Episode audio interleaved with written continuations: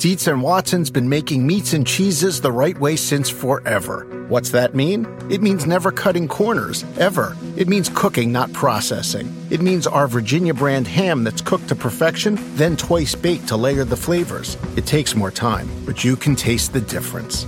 We come to work every day to do it the right way, even if it's the hard way. Because if it's not right for us, it's not right for you. Dietz and Watson, it's a family thing since 1939. In order to support our show, we need the help of some great advertisers. And we want to make sure those advertisers are ones you'll actually want to hear about. But we need to learn a little more about you to make that possible. So go to podsurvey.com slash art of man and take a quick anonymous survey that will help us get to know you better. That way, we can bring on advertisers you won't want to skip. Once you've completed the quick survey, you can enter for a chance to win a $100 Amazon gift card.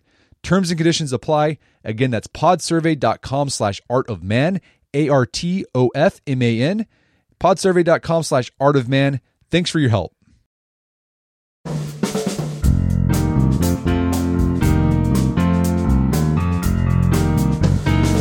Brett McKay here, and welcome to another edition of the Art of Manliness podcast. Over the past year, my 12 year old son has been doing one challenge every week as a rite of passage and a chance to earn a special trip. Some of these challenges have involved reading a book in a week, and the most recent book we gave him was How to Win Friends and Influence People by Dale Carnegie. His review? He said it was the best book he's read so far. So, a book written almost 90 years ago can still be a favorite of a kid in the 21st century. Talk about some staying power. The advice on how to win friends and influence people in Dale Carnegie's other classic, How to Stop Worrying and Start Living, is timeless. But to help introduce it to a new audience, my guest, Joe Hart, has recently co authored the book Take Command, which synthesizes, updates, and adds to the principles of Carnegie's two perennial bestsellers. Joe is the president and CEO of Dale Carnegie and Associates, which continues Carnegie's work in the present day. And we begin our conversation with some background on the guy who kicked off this work back in 1936. We then talk about what principles we can take from how to stop worrying and start living on developing a positive mindset. From there, we talk about the big overarching principle of how to win friends and influence people, and how you can use it to improve your relationships. We end our conversation with how to live life with more intentionality and meaning. After the show's over, check out our show notes at aom.is slash Carnegie.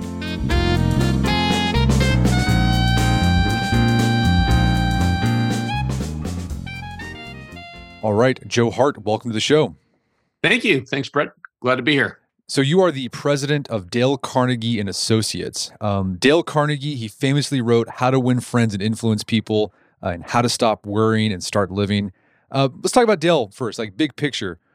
What are those books about that he wrote, and uh, how did Dale Carnegie's background put him in a position to write these classic books? Yeah, Dale Carnegie is one of the most incredible people. I've, I've always loved biographies, reading about people. His, life is truly was an extraordinary one, and he was very, he was brilliant in terms of his insights. But he started in a in a really nondescript way. He was born uh, on a farm in Missouri. He was fairly poor. Uh, and he he had a, a, struggling childhood, a wonderful, warm family, parents who loved him, a brother, a good, you know, a nice family uh, that supported him, but they they, they struggled. And, and, the reason why that's important is it, he really always had the sense of wanting to overcome poverty and, and establish a level of security. His parents had moved near a college when he was uh, in his teen years so that he could attend college and he did and in in that experience he discovered that he had a gift for debate for public speaking and so forth and that kind of instilled in him a, a desire to really uh, to, to learn and and to leverage that he started after uh, college in sales. Uh, he had one sales experience that wasn't great, and then he went on to become really an extraordinary salesperson for the Armour Meatpacking Company. And rather than going into management, he decided to go to New York City and at that time, he wanted to uh, to study acting. Uh, he discovered that he was not a great actor, and ultimately, in 1912, began offering classes at the YMCA in, in New York City on public speaking. You know, and there he was. He's at the front of the room, and he was, you know, teaching techniques of public speaking, and and he was running out of things to say. So he started to invite the participants up to the room as he started to notice that they were getting bored. And he discovered, you know, just the power of having someone stand up in front of an audience and and try to present and articulate themselves and the fear and the lack of confidence, all the different things that went, went along that. And so that was the beginning in 1912 of the Dale Carnegie Course, now 110 years later plus, and you know, so many millions and millions of people who've taken that program. Uh, it started around public speaking, but what he discovered was that it was really more about even human relations and the things that hold us back and how do we overcome the limiting beliefs that we have. So, how to win friends and influence people. This was written in the 1930s, correct?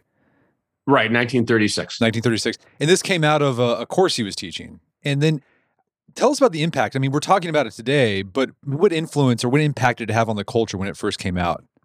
It, it was an immediate cultural phenomenon. And it was interesting. You think about you're, you know, still in the midst of the depression and challenges and so forth.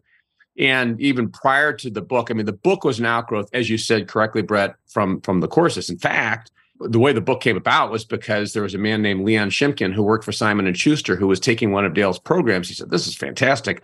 You know, you should really turn this into a book." And Dale didn't originally want to do that, but Leon Shimkin convinced him to at least let us kind of record what you're doing, and that that became How to Win Friends and Influence People, or at least the first version of it.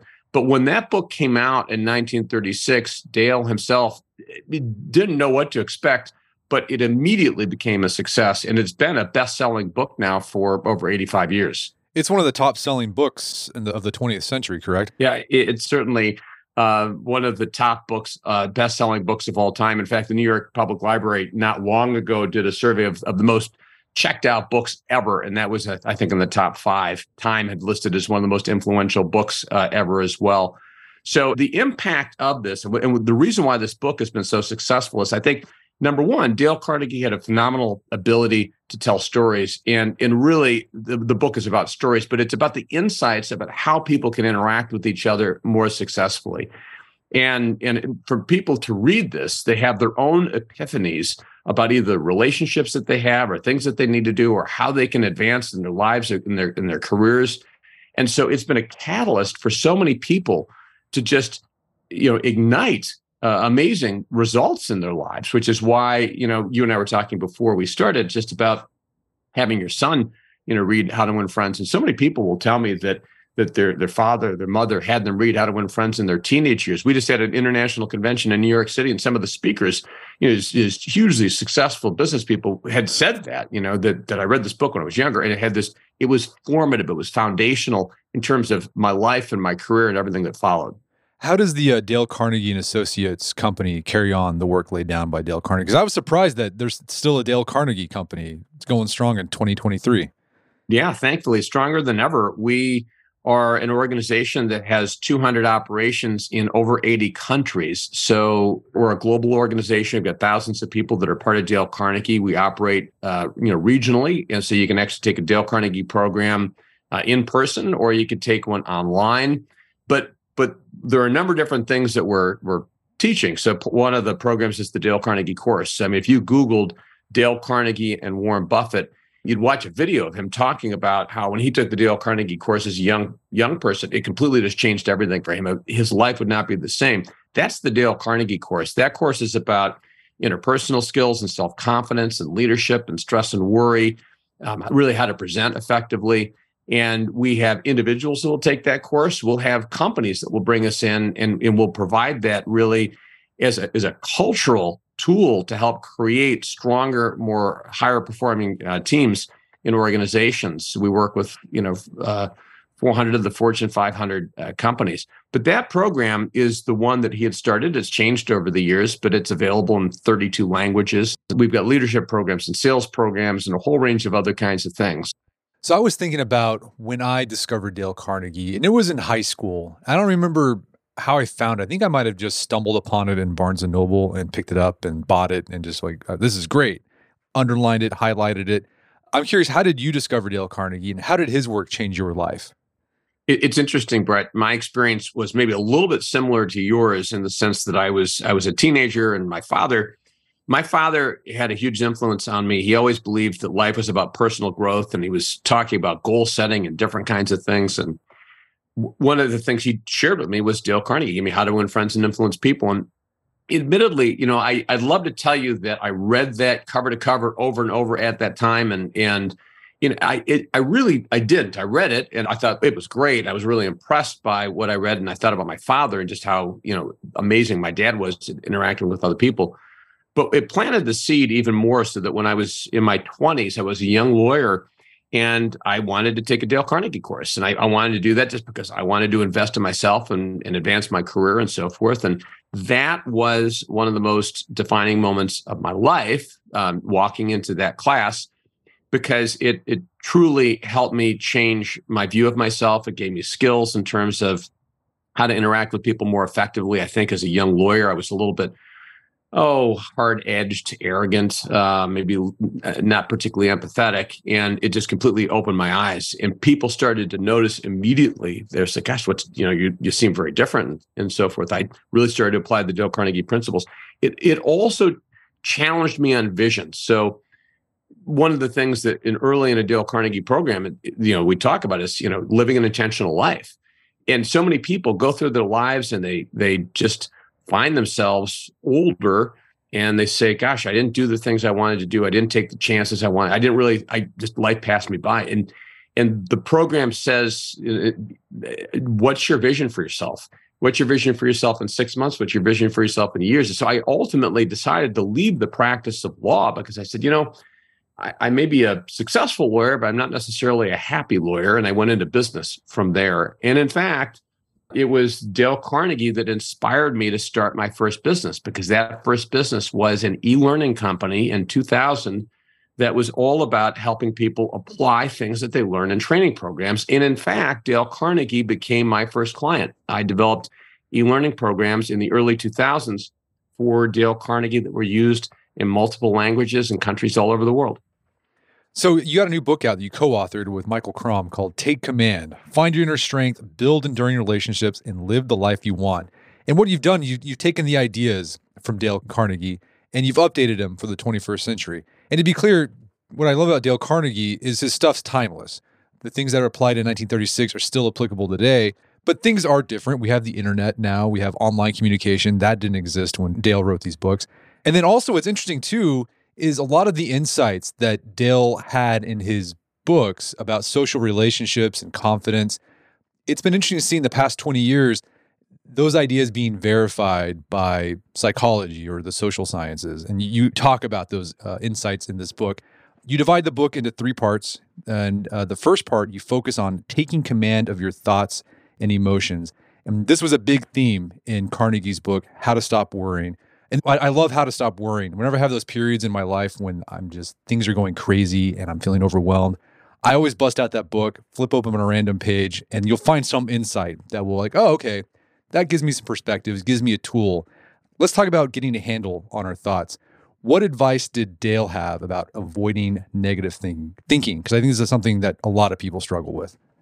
Yeah, it's interesting just to go back to what you're saying because How to Stop Worrying and Start Living, maybe the lesser known of Dale Carnegie's books, and yet in so many ways, particularly given all that we've gone through over the past several years and all the stress in the world, is such a meaningful and valuable book. And in fact, that book for me was a critical one in terms of uh, challenges I faced during the pandemic and leading a company, leading a global company, and all the stress and so forth. But that book really outlines his thinking about you know, it's how to stop worrying and start living. And that really comes down to how do we manage our thoughts and our emotions. And he had a whole range of, of principles um, that he talked about. I'll talk about a couple of those in, in a moment. But I think the big epiphany for me is when he really talks about the power of our mindset. He's not using the word mindset like we might today, but the power of our thoughts and how you can have two people in the exact same situation with the same set of facts that one person is miserable and, and the other person is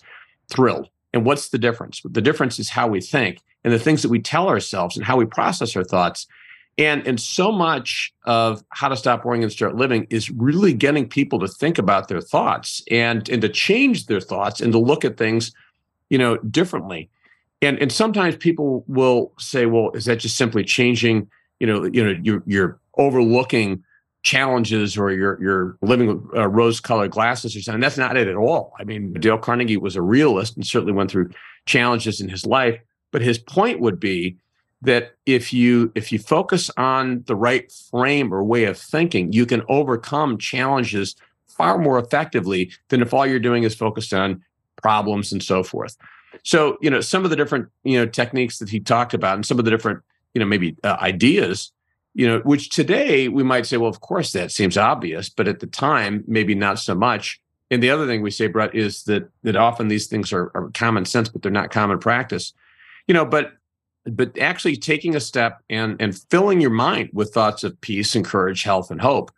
You know, you so what are the things I'm saying to myself? What are the things I'm observing? What are the things I'm thinking? So if I think back about the pandemic, I mean, this this was a pivotal idea for me because there was a point in time where my mind was just going to the worst possible outcomes and results as all these things were happening. And it's like, well, wait a second. You know, if in fact you know every action is an opposite and equal reaction and this is an unprecedented crisis. Where's where's the opportunity here? We we flipped and changed our entire business significantly and and i think that was because the people in our organization had the mindset that said you know this is this is really incredible that our entire operation is being shut down because we were face to face in person classes at that time. But how do we how do we pivot? And we did pivot but part of it was around how, how we uh, how we thought. Another thing might be around, you know, asking yourself what's the worst possible thing that can happen, accepting that, and then working back. So often we generate just so much negativity and fear and worry because we think about all these bad things that are going to happen. But the second that we accept, all right, let's what's the worst possible thing that could happen? And then you work back from that, it releases the ability to think with clarity and to build something we, we say to ourselves, gosh, first of all, it's probably not going to happen. And second of all, even if it does happen, I can deal with that. I can work through that. Or where do I go from here? So, I mean, those, those were a couple of the things uh, he talked about. One, one other one that I'll that we talk about in the book, which is along uh, these lines, is cooperating with the inevitable. I mean, so much of the the challenge we have with change. Say we talk about change. There's a lot of change in the world and change is a constant you know but it's it's our resistance to change. It's the fighting. It's the it's the the, the worry around it. But if we accept that some things are going to happen then we can put ourselves in a position to build from that and to to be more constructive in terms of of, of what, what kind of results we really want well, let's talk about developing a positive mindset. This is something that Dale Carnegie talked a lot about because he understood that people they want to be around cheerful people. That's that's something we I like to be around cheerful people. It's tough to be around mm-hmm. people who are Debbie Downers.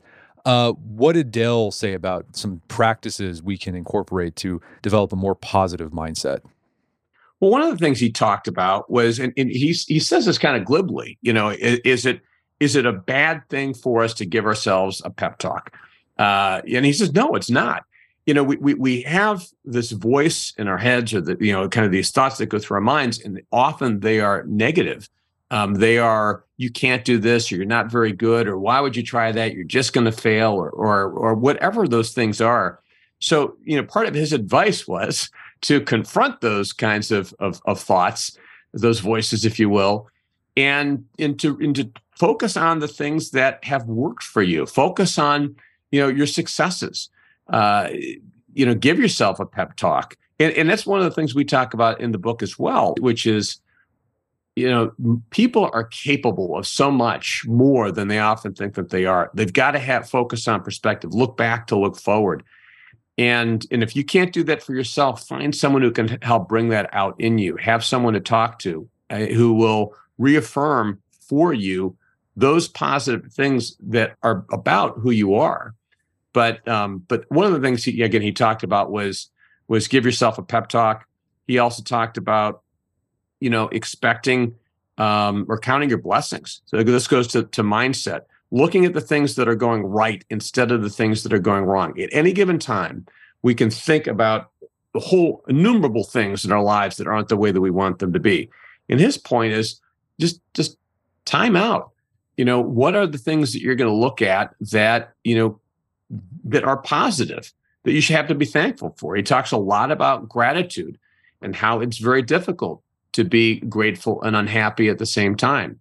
Um, he encourages people to to act act enthusiastic and you'll be enthusiastic so to speak or act you know, with confidence and you'll be confident. Put your shoulders back, put a smile on your face, you know, do some of these kinds of things that if you do them, you're going to start all of a sudden be- becoming and believing that. And and why not? Because this is the life that you have. Why not live it fully? Yeah, I think a lot of people feel silly doing those things because it makes them feel like Stuart Smalley on Saturday Night Live. Uh, but like the alternative, right. as you said, is well, you can just be negative and feel unconfident. Unconfident. So just give it a try. What do you got to lose? You don't have to do it in front of people. Like you can give yourself a pep talk, you know, in your closet before you go off to work. You don't have to do it in front of people, you know, out in public. That's right. I mean, I, I think, uh, you know, over the years, and again, Dale was one of the first people to start to articulate these these ideas and these thoughts. So now, of course, all these years later, there's a whole range of other people out there who've done other kinds of things. And he was never, you know, kind of the uh, the Stuart Smalley kind of a you know a mindset. You can do some of these things on your own. You can have the conversation in your own mind, but what he's basically saying is, you know, you, you need to focus. You need to think about how you want to think, and you can create the life that you want if you if you think a certain way. He, he quotes, and one of the most powerful quotes in How to Stop Worrying and Start Living comes from the Emperor Marcus Aurelius, who says, you know, our lives are what our thoughts make it. Our lives are what our thoughts make it. So if if I'm dwelling on just all the things that are going wrong or all kinds of problems, then yeah, I'm probably can expect things aren't going to go very well for me. On the other hand, and and by the way, and Dale Carnegie is a global organization. We conduct research. We've conducted research on resilience and agility. And part of what we found is that people who expect better results generally get them, and they get them because their mindset is conditioned to look for them, to look for opportunity. But but if my mindset is there is no opportunity, this is a failure. There's nothing good that's going to come from that. I'm not going to see those things, even though they could be right in front of my face one of the key insights that Dale Carnegie had, I'm going to quote it. I think this was in How to Win Friends and Influence People, but we're going to bring this back to how this applies to us individually. It's this He says, When dealing with people, let us remember we are not dealing with creatures of logic. We are dealing with creatures of emotion. And we, we're probably going to talk about this when we talk about how to win friends and influence people. But this idea that we like to think we're rational agents, and we are to an extent, but we also have these emotions. What did Dale say about how we can get control of our emotions so that we can have those private victories in our own personal lives, but also have a control over our emotions so when we're dealing with other emotional creatures who might be difficult, we don't lose control ourselves and we can uh, influence these people in a positive direction. Any any tactics Dale uh, recommended on controlling our emotions? Yeah, absolutely. And, it, and it's such an important question. And I really appreciate kind of the way you, you framed it he, you know, he let's talk about other people first. Okay. So, so, you know, because the whole first set of principles, the first 30 principles that come from how to win friends and influence people, you know, are based on the idea that we're interacting with another person and we just have to recognize we may think in our minds, well, this person is thinking logically. So if I if I've given appreciation to this person, or I think I've respected someone, I've treated them a certain way, but but they're not necessarily thinking that way. They, there may be an emotional component to them. They may they may be perceiving something just to be based on how you said something or how you looked or whatever the case might be. So his point is, first of all, let's be aware of the fact that when we're, when we're interacting with other people, other people, that they are creatures of emotion. They may be angry or upset or petty or whatever it is, and we have to take those things into consideration when we're acting or interacting with other people. So if I am a a boss, so to speak, or a supervisor, and I've got someone I'm dealing with, I'm going to think first about our principle number one, which is don't criticize, condemn, or complain. There are ways that I can approach something with someone. It doesn't mean I'm not going to give feedback, it doesn't mean I'm not going to confront an issue, but it does mean that the person the person may act defensively if the first thing I come in and say, "Brett, you screwed up again." You know, I mean, how many times are we going to have this conversation, Brett? I mean, you know, so so recognizing the emotional component. And instead, he might say something like, you know, look, begin in a friendly way, which is, okay, what can I appreciate about Brett? If I think Brett is really trying to do a good job and he's made a mistake, let's focus on what he's done right first. Let's acknowledge some of those good things. So, so I'm thinking about kind of this emotional component about how someone's going to react emotionally. You can say almost anything if you say it the right way, but just recognize we're not computers. We're not just, you know, passing information back and forth. There's this emotional component to it. Yeah, and I think if you have a better control of your emotions, let's say someone does something that just like first response it irritates you. Talk about your kid. Your kid does something, and your immediate response is lashing out. Dale would say, "Well, you, well, how's that working out for you? Did that make it better? Probably not." And so Dale would say, "Well, you need to get a better control of your own emotions so that when you interact with others, uh, it's more successful." That's right. And in fact, it's funny because some of these principles that he talks about in How to Win Friends and Influence People, I mean, th- these are easy in the abstract, but they're hard in practice. And they do require us to get kind of control of our own emotions so that we can effectively interact with somebody else. So if, you know, using the example you just gave of a, a child who's done something wrong, if you come in with guns blazing, you're going to get one result. But you know, part of what when Dale talks about leadership and being a leader, he says begin with praise and honest appreciation. That's hard when we're frustrated. If I'm frustrated with someone and I'm going to start with with praise and honest appreciation, but it needs to be sincere. And, and if I do that, that person who's on the other end of that is going to respond hopefully in a, in a much more constructive and positive way than if I just kind of come in and sort of put them on the defensive. Calling attention to people's mistakes indirectly versus you know, coming out and just, and, we talk also about this idea of letting the other person save face. Um, you know, we at, at the emotional level, we all want to be appreciated and respected. And if we feel like those principles are being violated, we're going to be defensive. We might be resentful. We might be angry. We could probably all remember experiences that we've had with someone who just attacked us and criticized us. Years later, it bothers us. So uh, yeah, some you give some ideas on how you can get better control your emotions, and it's really it just comes down to being mindful of them, noticing them, asking questions like why am I feeling this way, labeling it, and that can go a long way to you know, harnessing your emotions for positive ends. We're going to take a quick break for a word from our sponsors. Wedding season is coming up, and if you are preparing for the big day, I know wedding planning can be really intimidating, but finding the perfect suit shouldn't be. Indochino makes it easy to get a fully customizable suit right from your home. Don't just wear any suit on your big day, wear a custom made to measure suit. Suits start at just $499, which is about the same price you'd pay for an off the rack suit at a department store. And they've also got custom made to measure shirts starting at just $89. So I've talked about my Indochino suit on the podcast before. They've been a long time podcast sponsor. It's navy blue. The measuring process was super easy. They got these video guides you follow. You'll need another set of hands to help you out with that. But the really fun part is customizing it. Got to customize how I wanted the lapels on the jacket, the pockets, the lining. I went no pleats on the pants on this suit. A lot of fun. And then in a few weeks, you have a made to measure custom suit sent directly to your door. When planning your wedding, get a suit as unique as you with Indochino. Go to Indochino.com and use code manliness to get 10% off any purchase of $399 or more. That's I N D O C H I N O.com, promo code manliness. All right, if you have a family, then you need to get term life insurance to protect them. It's one of the smartest financial decisions you can make, and the start of the new year is the perfect time to get it done so you can focus on whatever else the year has in store for you. Fabric by Gerber Life was designed by parents for parents to help you get a high quality, surprisingly affordable term life insurance policy in less than 10 minutes. Fabric has flexible policies that fit your family and your budget, with quality policies like a million dollars in coverage for less than a dollar a day.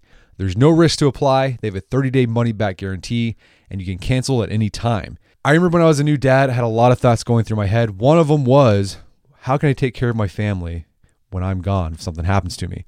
Well, so one of the first things I did, I got term life insurance, one of the best decisions I made. Join the thousands of parents who trust Fabric to protect their family. Apply today in just minutes at meetfabric.com slash manliness.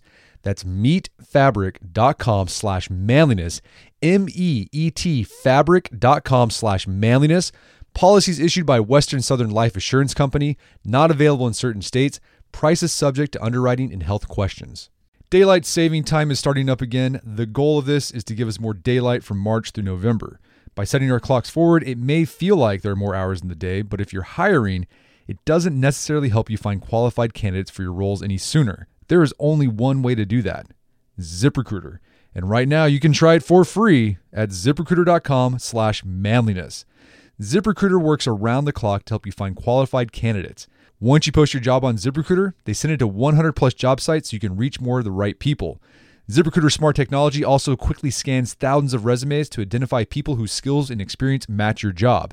Spring forward with a new hiring partner, ZipRecruiter, and find top talent sooner. See why four out of five employers who post a job on ZipRecruiter get a quality candidate within the first day. Just go to this exclusive web address to try ZipRecruiter for free. ZipRecruiter.com slash manliness. Once again, that's ziprecruiter.com slash manliness. ZipRecruiter, the smartest way to hire.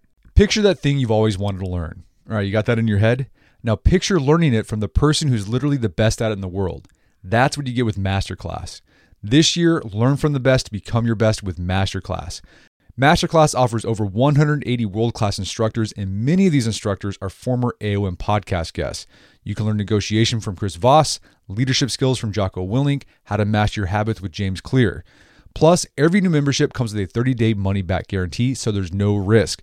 So recently I went through the masterclass on negotiation with Chris Voss. A lot of useful information in there. Talked about the value of knowing a negotiation, how to use your body language and speech patterns to get your best out of a negotiation.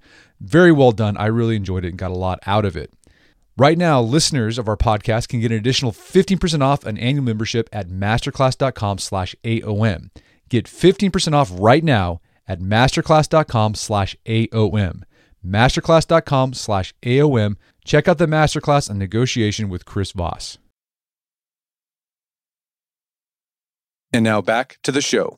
I want to delve deeper into the, the, the how to win friends and influence people aspect of your book. So you, we've kind of been talking about uh, different practices that Dale recommended. I want to drill deeper into these, but th- correct me if I'm wrong. I think the big insight that Dale Carnegie had in how to win friends and influence people is that you, in order to have success with other people, like you were saying earlier, you have to understand these are individuals with their own desires, needs, emotions, and the key to success in managing or working with other people is getting inside of their own head and trying to really figure out what they're thinking, feeling, etc.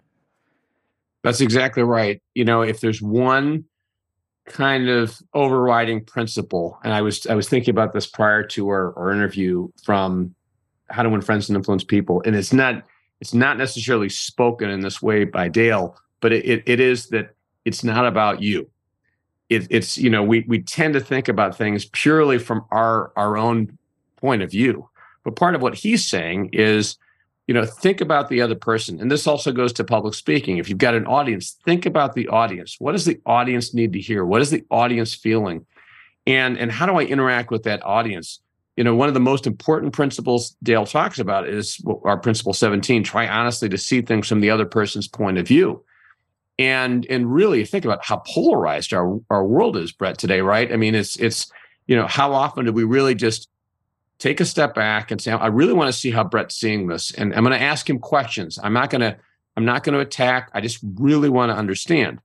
And you know from a personal standpoint to, to give honest and sincere appreciation or to try to become genuinely interested in other people dale had, had said something i may not be quoting this exactly right but you can you can gain more friends in two months by becoming interested in them versus two years of trying to get them interested in you.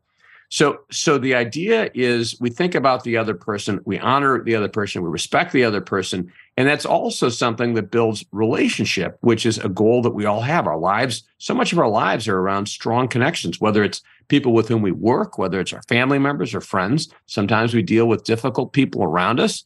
You know, so so being really skilled at interacting with other people is super important, not just practically from, from a, a, work standpoint or so forth, but also just from a life satisfaction standpoint. I mean, so much of our happiness comes down to the quality of our relationships. And, and so much of this then comes down to it kind of goes back to what you're saying here, putting myself, I want to say, in checking myself and really focusing on that other person. Well, I think another you, you keyed in on another big takeaway that I took from how to win friends and influence people. So first one is if you want to really have success with people, you need to mentalize, that is get inside their head and try to figure out how they're seeing things or feeling things. But the other second principle is if you want to win friends and influence people, and you said this, you got to make people feel important. And I think this is a key insight into human nature that Carnegie uh, unearthed in this book. And in fact, he quotes several prominent thinkers through the ages who talk about humans' need for recognition. You know, he said John Dewey said the deepest urge in human nature is, is the desire to be important. Uh, William James, the father of psychology, said the deepest principle in human nature is the craving to be appreciated.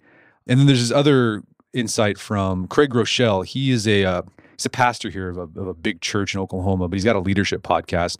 And he has this thing that he says that really sticks with me. I think about it a lot. He says that the thing that people crave the most is to be noticed and needed.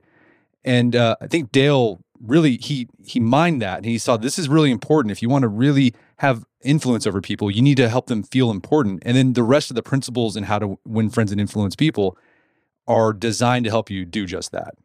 They are. I mean, that's that's really well put. And you know, that quote that you had about the craving to be appreciated, I mean, is something that was so important to him. He said it multiple times in How to Win Friends that people have this. It, and think about the word craving. You could use a different word, but this, you know, every single person, we all have this this deep desire to be appreciated, to be respected, to be valued. And even if we think about in, in a workplace, what's the, one of the main reasons that people leave jobs? It's because they don't feel appreciated. What's, what's one of the main reasons people leave marriages is because you know they don't feel valued and appreciated. So the principles, and this is why the Dale Carnegie program is so life changing for so many people who really internalize and live these. And, and these, I, I want to think, say too, this is not; these are not just techniques. These these are this is a, as Dale would say, it's a way of living. It's a way of treating people. It's a way of honoring people, so that you can make them feel important, so that you can be honest and sincere, so you can build strong relationships, so you can have a happier life. But one of the huge outputs we see with Dale Carnegie programs, and one of the main reasons, by the way, that we wrote Take Command, because we wanted to write a book that would take Dale Carnegie principles and ideas, all the ones we're talking about, and get them to a younger audience say a, a, 18 or 20 to 45 50 year old audience people who may not be familiar with as you or i am brett uh, how to win friends or how to stop worrying. But but the the truisms the things that dale talked about 85 years ago are every bit as true today as they were then what is different I mean, the world is different, as you said. Technology is different. The way we interact is, is, is different. But that craving to be appreciated, that desire to be respected and valued, is is true. Yeah, I, would say that I think a lot of people are really craving that today in the 21st century because our, our world has become more atomized. It's hyper individualistic. People don't belong to small groups where they might have gotten you know that healthy attention and appreciation before. So I think a lot of people they're they're they, I mean you'd you'd be surprised like how like what a compliment would do for somebody at work. Because oftentimes you're these big you work you're at an office and you're one of maybe thousands and you can feel just like an anonymous drone. And if you just have one person say, "Hey, I really appreciate what you did with this X thing," you can make that person's day or week. Completely. And it's funny because we underestimate sometimes the power and the impact of our words but that person in the example you gave might go home and just be on a, a you know, complete a cloud nine, so to speak. But talking about it and remembering that, and and it could also they they can build on it. You know, when when we're recognized for things, you know, we we want to continue to improve on those things. So it's one of the things that that Dale had talked about was you know you praise the slightest improvement, praise every improvement. If we have a child that that's learning to walk um, you know, we, we don't criticize the child when they fall down. You say, hey, it's great. Keep on going. You could do it. You're going to get it. And we can do the same kinds of things in terms of our interaction with other people. And when we give people, and, and, and he's very careful about the words he uses. He says honest and sincere appreciation. It's not just, you know, it's not flattery. It's not fake. It's got to be what comes from your heart. If I'm going to give you a compliment, Brett, you know, for that compliment to be honest and sincere, you know, versus something that's just passing. That's something that can have a huge impact on people, as you correctly said, you know, for short term and long term as well. I think that's a good point you made. I think someone could read How to Win Friends and Influence People and see these list of suggestions or tactics and just see them just as tactics and and say, "Oh, I can use this to manipulate people to get what I want." Uh, and Dale would say, no, like if you're doing that, then you're missing the whole point. There has to be an underlying sincerity for this to really work in the long term. I think some of these things could work in the short term, but in the long term, if you don't have that sincerity, uh, it's going to wind up biting you in the butt. No question. You're absolutely right. I mean, I, he he spoke to that directly because I think even at the time he published How to Win Friends, people might say that he was he was accused. Well, these things are you know are these things manipulations, and he was very clear. This is about the way you live, the way you treat people. It's about treating people the right way. And if you are simply, I mean, if you're simply using these kinds of ideas in a manipulative way, you know, people see that. They can tell when they're being flattered. And, and, and that's certainly not what his intention was. His intention was really to help people build better relationships and and and really discover things in themselves. It's interesting because there's a great thing he says in the beginning of How to Win Friends, which is, you know, the sole purpose of this book is to help you discover, develop, and profit by he says those these dormant and unused assets, right? So in in the prior part of the book, this professor William James, who you mentioned, I think earlier, you know, had said compared to what we ought to be, we're only half awake. We're making use of only a small part of our physical and mental resources. So we we possess so much more capability than than we even know. And these approaches are things that can help us unlock that, unlock our confidence, unlock our relationships with other people, our um, our abilities. So, what are some day to day things that people can do to show appreciation to other people? What I would say is start even small. Um, you know, sometimes, especially it's the beginning of the year, and and people often have a whole range of goals and things that they want to do.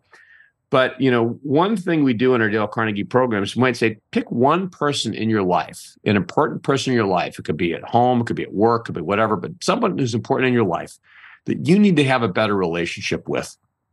And practice one principle, apply one principle, you know, from how to win friends and influence people. And usually from maybe the first, say, nine chapters, because those are really about you know that that initial how do you start developing a, a better relationship with people so you might say look I'm going to give honest and sincere appreciation to so and so.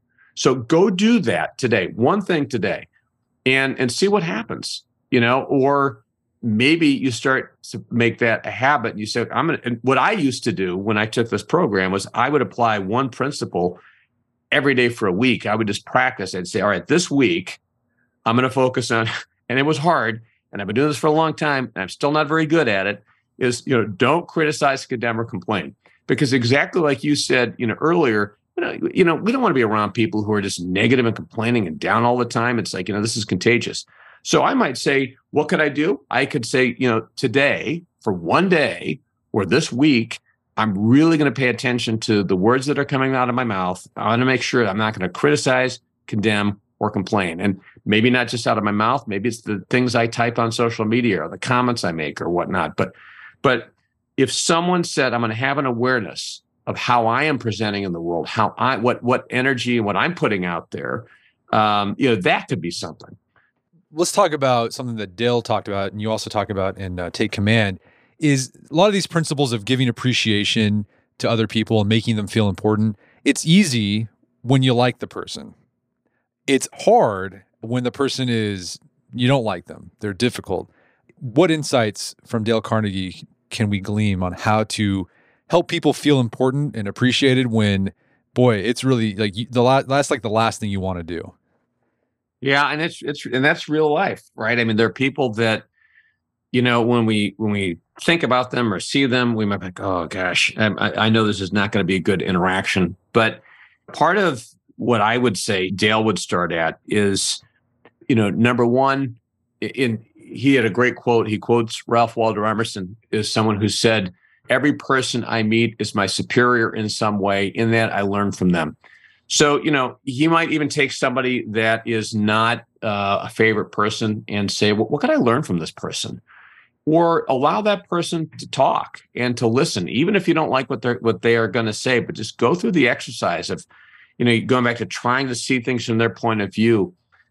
I think Dale's perspective was that you know in most cases you're going to find something if you if you put your own guard down and you try to focus on that person you're going to find something uh, redeeming and if you do that can be the beginning of, of something you build on uh, now one of the things we talk about in take command we have a chapter on dealing with difficult people And, you know, part of the reality is that we need to have boundaries for how we're going to let people treat us. And do we communicate those boundaries? Sometimes, let me give an example. Let's just say that I have a boss who gives me a project and I'm like, oh gosh, here he comes again. He's going to give me too much and so forth. Okay, but have you have you let the boss know that you're overwhelmed? Have you um, had a conversation about, you know, if you take this on, the impact it's going to have on something else? Sometimes we don't say anything. We don't even open our mouths. You know, so you know when we are dealing with those difficult people, we might also start with a, you know, what are my boundaries? and in, am I have I communicated my boundaries? Often we make assumptions about what people are thinking about us or what they're going to do, when in fact it's our assumptions that are the problem. Sometimes we're the problem because we're blaming other people, but but we ourselves might have an impact on improving that relationship. I think that's a good point. I think a lot of people struggle with that, or at least I struggle with that, the boundary thing. And the problem that I have is I don't communicate them to other people. And I just assume, well, you should just know. You should just know that this is unacceptable. They don't know. They don't. They don't know. And that's you go back to Dale Carnegie. He would say, Brett, uh, that's a completely different person. They have no clue what you're thinking. In order for that to to happen, you have to communicate your boundaries. Absolutely right, and give people the benefit of the doubt, at least in the beginning. You know, I mean, certainly it, you know, the, it, it is rumored, and I don't know if this is true. You know, Dale Carnegie and How to Win Friends has 30 principles, and it's rumored that he had considered a 31st principle, which is that if none of these principles work, kick them in the shins and leave. But um, that, never made the book, so I, I guess it's kind of just uh, maybe more of a, a story. But um, you know, I think he would say you really try to work with people, and you think about how you can work with people and in some cases, if it's not going to work, it's not going to work. But you do everything you can to give people the benefit of the doubt and, and try to build the best relationship you can. But there are some situations where, you know, you need to break the relationship where you say you shouldn't be around someone who's going to be persistently negative or someone who's just going to bring you down or someone who's who's acting in a way that violates your values or your principles. So, you know, there's a place for that too. Yeah, you got to kick them in the shins. so to speak. So to speak.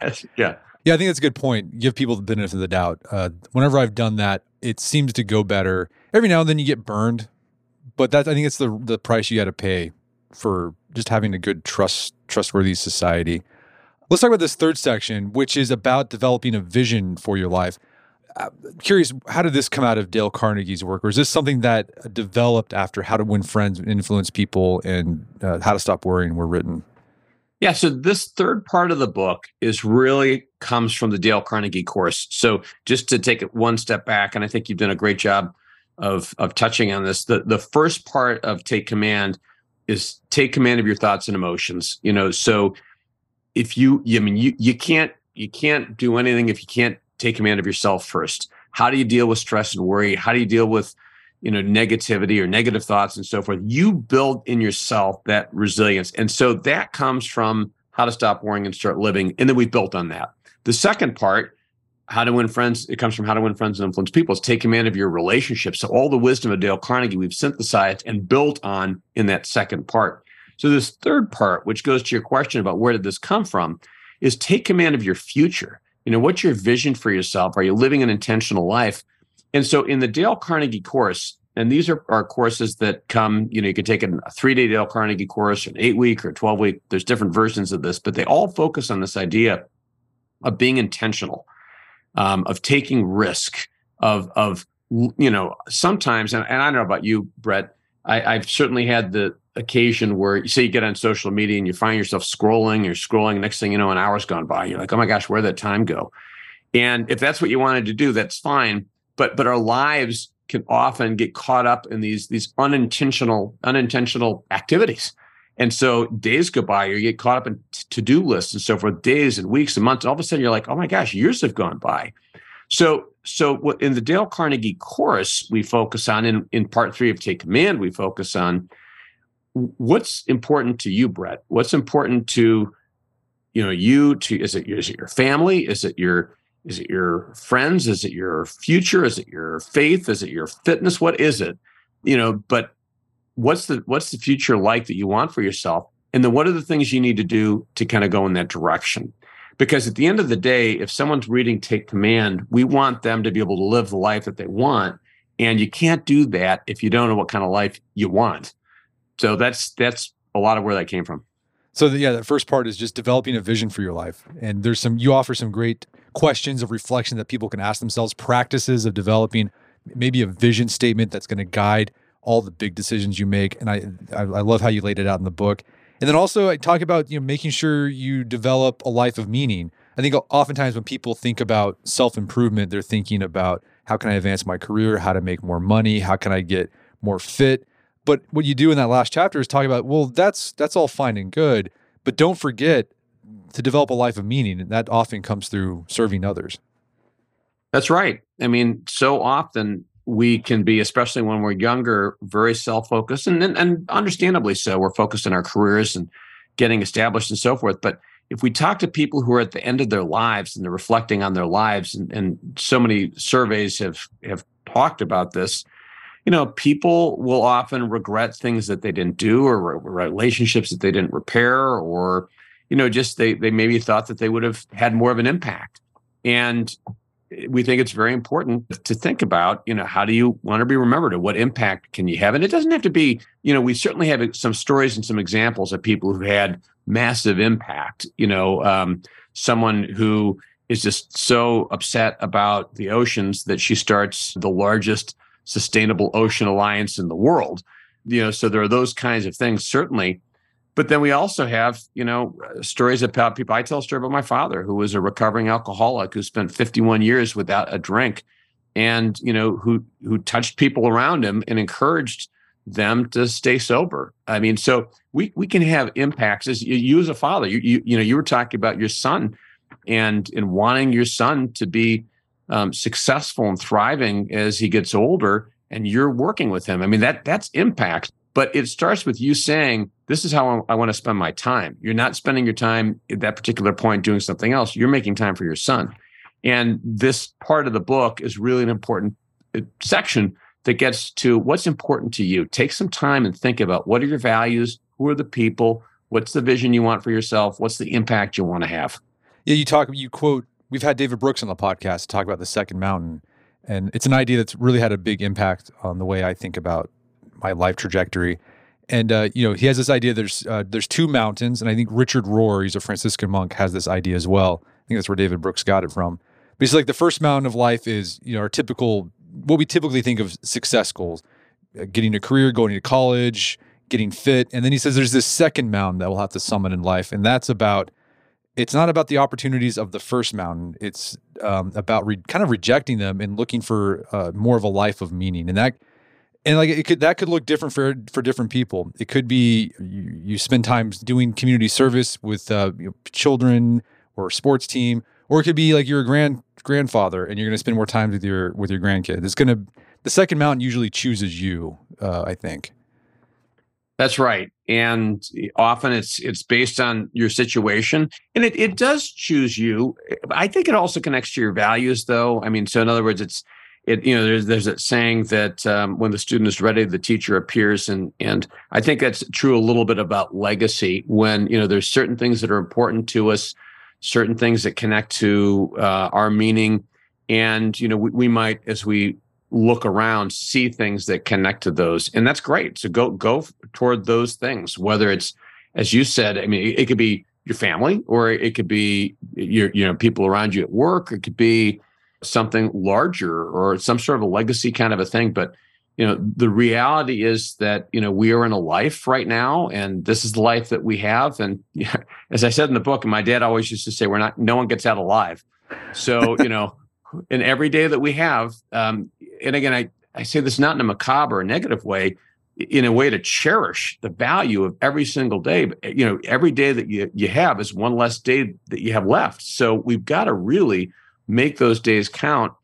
And if we, and this goes back even to mindset, if we got the right mindset, boy, we can see opportunity all around us. We can see wonderful things and gifts and just great things around us if we have our minds open to that.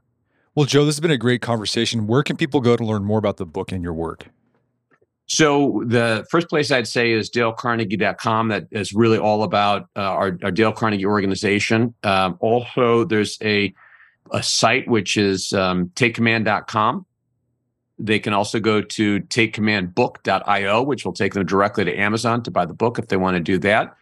I'm also very active on uh, LinkedIn and Twitter with the uh, the handle of Joseph K Hart so people can follow me certainly and, and i'll continue to share uh, insights and experiences and things as i go along my way but um, yeah that, th- those are all different things and if people you know my my hope would be too i you know i hope that people you know have the mindset of of wanting to get better i'm, I'm assuming brett that because they're listening to your podcast and you've got a phenomenal podcast and, and site and organization that you you lead that they are interested in in self-improvement um, the single most valuable thing I've ever done for my self improvement was to take a Dale Carnegie course. Um, so I would certainly encourage people who are open to that to do that.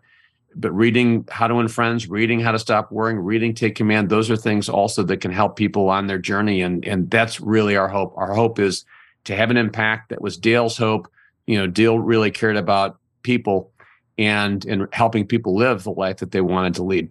Well, Joe Hart, thanks for your time. It's been a pleasure. Thank you, Brett. My guest today was Joe Hart. He's the co author of the book Take Command. It's available on Amazon.com and bookstores everywhere. You can find more information about Dale Carnegie and Associates at dalecarnegie.com. Also, check out our show notes at aom.is slash Carnegie, where you can find links to resources where you can delve deeper into this topic.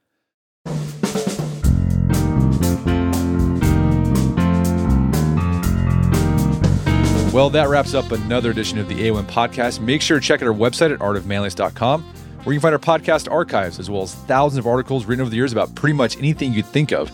And if you'd like to enjoy ad free episodes of the AOM podcast, you can do so on Stitcher Premium. Head over to StitcherPremium.com, sign up, use code Manliness at checkout for a free month trial. Once you're signed up, download the Stitcher app on Android iOS, and you can start enjoying ad free episodes of the AOM podcast. And if you haven't done so already, I'd appreciate if you take one minute to give us a review on Apple Podcasts or Spotify. It helps out a lot. And if you've done that already, thank you. Please consider sharing the show with a friend or family member who you think would get something out of it. As always, thank you for the continued support. Until next time, it's Brett McKay, reminding to not only listen to the podcast, but put what you've heard into action.